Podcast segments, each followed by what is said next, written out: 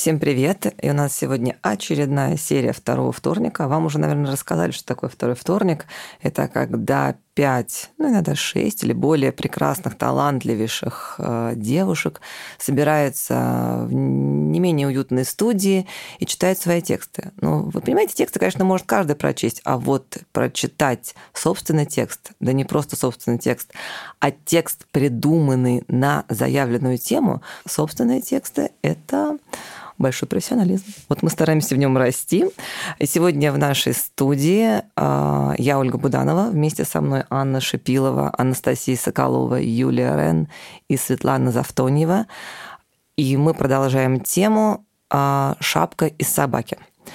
Маленькое вступление обо мне. Как вы думаете, какой текст мог написать человек, который готов а, перед работой а, сходить в лес со своей собственной пушистой собакой, искупать его а, в реке, потом дать ему поваляться в грязи, и потом прийти домой и все это помыть, просушить, просушить феном, и после побежать на работу, которая заключается, работа заключается в создании мероприятий на социальные проблемы. Это такой маленький спойлер на рассказ, который я вам сейчас прочту. Итак, шапка из собаки. На нем шапка из собаки, но в него никто не тычет пальцем. А мне шепчут за спиной с едким хрюканьем. Смотри, безногая. Или наоборот. Вон мама дочке только что сказала. Отвернись, там тетя без ноги. Да, я без ноги. Давно. И совсем. Ну, то есть она у меня есть, но железная. Такой протез, знаете. Хотя откуда вы можете знать? Так вот, протез такой говорю. И даже с движущимся коленом. Конечно, можно было бы купить протезы подороже, но денег пока нет. Поэтому довольствуюсь тем, что выдало государство от щедрот своих. Хотя какая разница? Протез, он и есть протез. Никто из вас... Она молча обернулась по салону трамвая. Разницы все равно не поймет. Протез, конечно, можно было бы спрятать, тем более, что зимой. Но все неудобство заключалось в том, что если одеть длинную юбку, то она путалась в подоле. Да так сильно, что я могла упасть на ровном месте. С длинными брюками – та же история. А узкие джинсы просто не налезали на вторую массивную железную конечность. Наверное, это пройдет. Пройдет сколько-то времени после операции, может, год или два. И я приноровлюсь даже к любимой длинный скёт в клетку – а пока приходится балансировать на льду и подножке трамвая, довольствуюсь едким шепотом про тетку без ноги. «Вот интересно», — задумалась она, — «если бы у меня был выбор, что бы я купила? Шапку из собаки или протез с электрическим коленом, который уже и естественнее смотрится? Вроде колена, но я и так прыгаю. А шапка, она такая теплая, ну из собаки. Может, если я такую шапку одену, на меня тоже показывать не будут? Трам-трарам, и я невидимка. Хорошо так.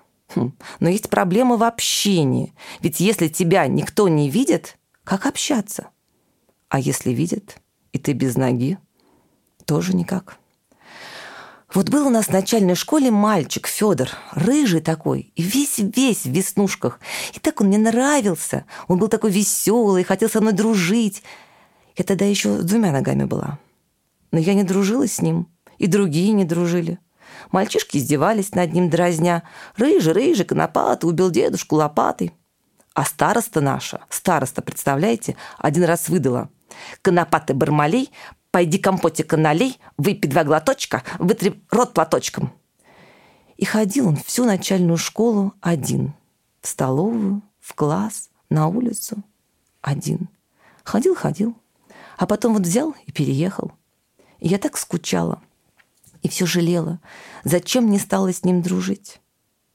Но вот эта его рыжесть и конопушки стали какой-то определяющей мерой дружить, не дружить. Как моя нога. Их две есть друзья. Она одна. И эта деталь она запнулась в своих размышлениях, почувствовав, как на глаза набегают слезы из жалости к себе. Вот мужик, этот, в шапке с собаки. Не стесняется. Вон как быстро по телефону говорит. Улыбается. Небось, с девушкой. ну или с другом. И то он у него такой игривый и говорит так громко, что аж стук колес трамвая перекрикивает. Скоро все узнают, что и с кем в его жизни происходит. Она ухмыльнулась. Вдруг громкий голос приятного мужчины в рыжей шапке потонул в объявлении вожатого. Остановка «Трехгорный вал». Следующая остановка – станция метро улица 905 года. Вход в трамвай через переднюю дверь разрешается инвалидам, пенсионерам и пассажирам с детьми. Выход во все двери. Она занервничала, что не успела пробраться к выходу с места. Схватила костыль, неловко, как уточка, перебирая ногами, подтягивая железную ногу в меховом кроссовке – пробалансировала на подножке, чертыхнувшись на непозволительное большое расстояние между трамваем и тротуаром и, чуть не сорвавшись, схватилась за протянутую руку мужчины. Наконец, оторвав глаза от пола, почувствовав опору, она скользнула взглядом по руке, плечам, лицу и уткнулась взглядом в рыжую шапку. «Э, «Простите, вы м, стоите?» Как-то неловко спросил только что громко говорящий он – она покраснела, улыбнувшись сквозь зубы. «Я? Да. А у вас? А у вас шапка из собаки!» Громко выпалила она. Осторожно, двери закрываются. Следующая остановка. Трамвай зашуршал по железным рельсам, а к окну прилипли обернувшиеся лица пассажиров. Кто-то с любопытством, кто-то с ухмылкой, а кто-то совсем без шапки. Вот так. Класс, я прямо слышала звон трамвая и, и прям прокатилась там. Класс. Опять такая киношная. Я просто работаю у метро 905 года, нет у нас там трамвай, троллейбусы. Коренная москвичка. Вот так вот у нас не забалуешься. Оль, где ты родилась на самом деле? Давай, признавайся. Это вот это вот все. Я коренной москвич. Расскажите мне, как пройти к тому-то зданию. В библиотеке Ленина. Мне нравится такой троллинг, троллинг после такого рассказа, такой начался троллинг. Так и что, Оль? Коренная москвичка? Шабловка 37 будильников. Черт. Оль, тебе никто не поверит. Есть э, такая теория, что в любом обществе есть баба-яга. Ну, это типа человек, который э, критикует все время. Я буду баб-ягой. Э, что ты хотела сказать нам? Знаете, э, история, наверное, родилась откуда? У меня есть знакомая, которая без ноги, да, и мы с ней как-то разговаривали, и я поделилась с ней там своей проблемой по здоровью, которая тоже не очень приятная, да, и она мне сказала, это внешне не проявляется. Тебе никто не в спину не говорит, что ты без ноги. И это для меня стало каким-то определяющим, да, что нас реально встречают по одежке, да, а человек, который имеет какие-то внешние ограничения, умственные либо физические, его сразу определяют, то есть эта деталь определяет его, этого человека.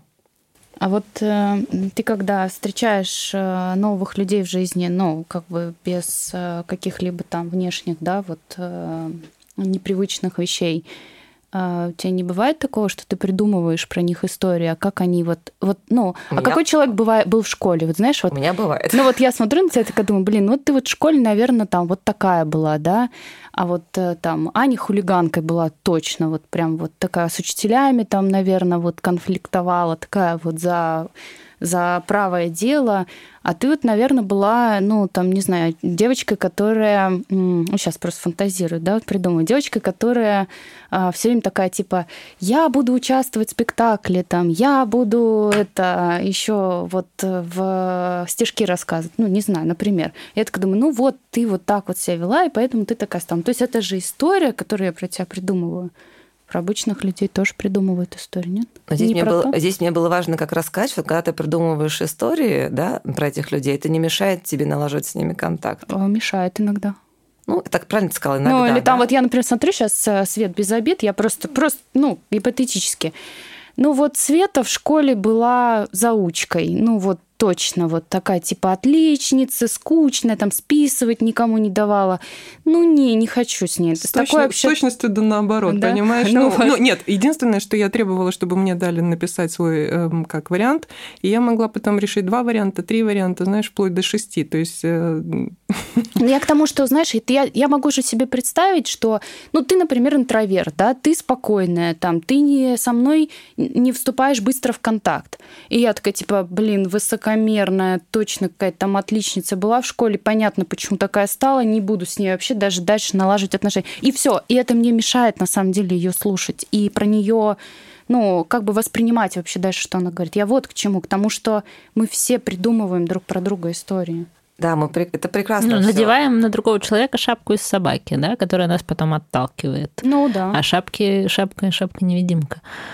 Да, ну, но при этом, при этом люди э, с ограничениями, как бы там, да, мы, то есть если мы берем как бы общество, мы не возьмем там пять людей, сидящих в этой комнате, да, если мы берем общество, в основном, в основном люди отворачиваются от таких людей, и они не идут на контакт. Если а, ты, если ты выходишь, ну, ты образный, ты человек, да, выходит на детскую площадку, одну маму с обычным ребенком, а другую маму, например, а, с ребенком ну, к примеру, пусть он будет на инвалидной коляске, ты подведешь своего ребенка к здоровому ребенку. Ты не будешь не придумывать никакие истории. Это тот срез общества, который у нас, ну, в Москве он меньше, поскольку, так как, скажем, больше социальной рекламы и тому подобное, а по всей стране он намного больше. И мне хотелось сказать именно о том, сказать о том, что физические ограничения, видимые физические ограничения, умственные либо ну, вот именно физические, да, они не дают этим, возможно, этим людям быть полноценными членами общества, и на них обычно надевают определенные стигму, да, чем на тех же людей, которые, ну, например, оденет шапку из собаки, потому что хотя бы не каждый разберется, что это шапка из собаки. Это, знаешь как, это тема, которая притягивает внимание. Вот у меня есть какие-то изъяны, и со мной как бы не взаимодействуют. На самом деле с обычными людьми тоже не взаимодействуют. Ну, и реально таких людей полно. Потому что, ну, а, внутренний мир а, бывает очень такой замкнутый, и людям сложно и без всяких других... Просто, просто на это нет акцента, понимаешь? Если ты, а, если у тебя есть две ноги, две руки, а, тебя не жалеют. То есть к, к таким людям нет сожаления. Они, ну, я ни, ничего сейчас против не говорю твоей темы, я просто к тому, что у обычных людей тоже бывают такие проблемы, их полно. Я с тобой согласна, но я как раз хочу сказать о том, да, из собственного опыта, так скажем, в социальной сфере, о том, что если взять э, двух людей, у которых нет ограничений, которые есть ограничения, то и взять какую-то статистику, то людей с ограничениями этих проблем намного больше. И мне хотелось как раз об этом сказать, что не надо таких людей показывать пальцами. Они такие же члены общества, как и другие. Они хотят функционировать, они хотят общаться. Совсем недавно был шикарнейший слет, где собирались ампутанты. Это шикарнейшие люди, которые там жали шашлыки и пели, но они находятся между собой. А, вот они находятся в своем маленьком кругу, потому что общаться им а, с людьми себе подобными, а, в смысле, прошу прощения, с людьми, ну, как бы без физических ограничений, намного сложнее в мире, в обществе. Мне нравится, какие темы мы поднимаем. В предыдущем выпуске мы поднимали тему а, экологии и отношения к животным.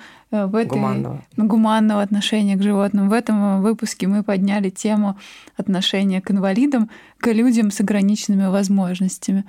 А, и интересно, что будет дальше. А, я благодарю вас, что вы были сегодня со мной в нашей студии. Анна, Света, Анастасия, Юлия, я Ольга Буданова. И я передаю слово в следующую серию. Забегаем. У нас на связи Юлия Рен.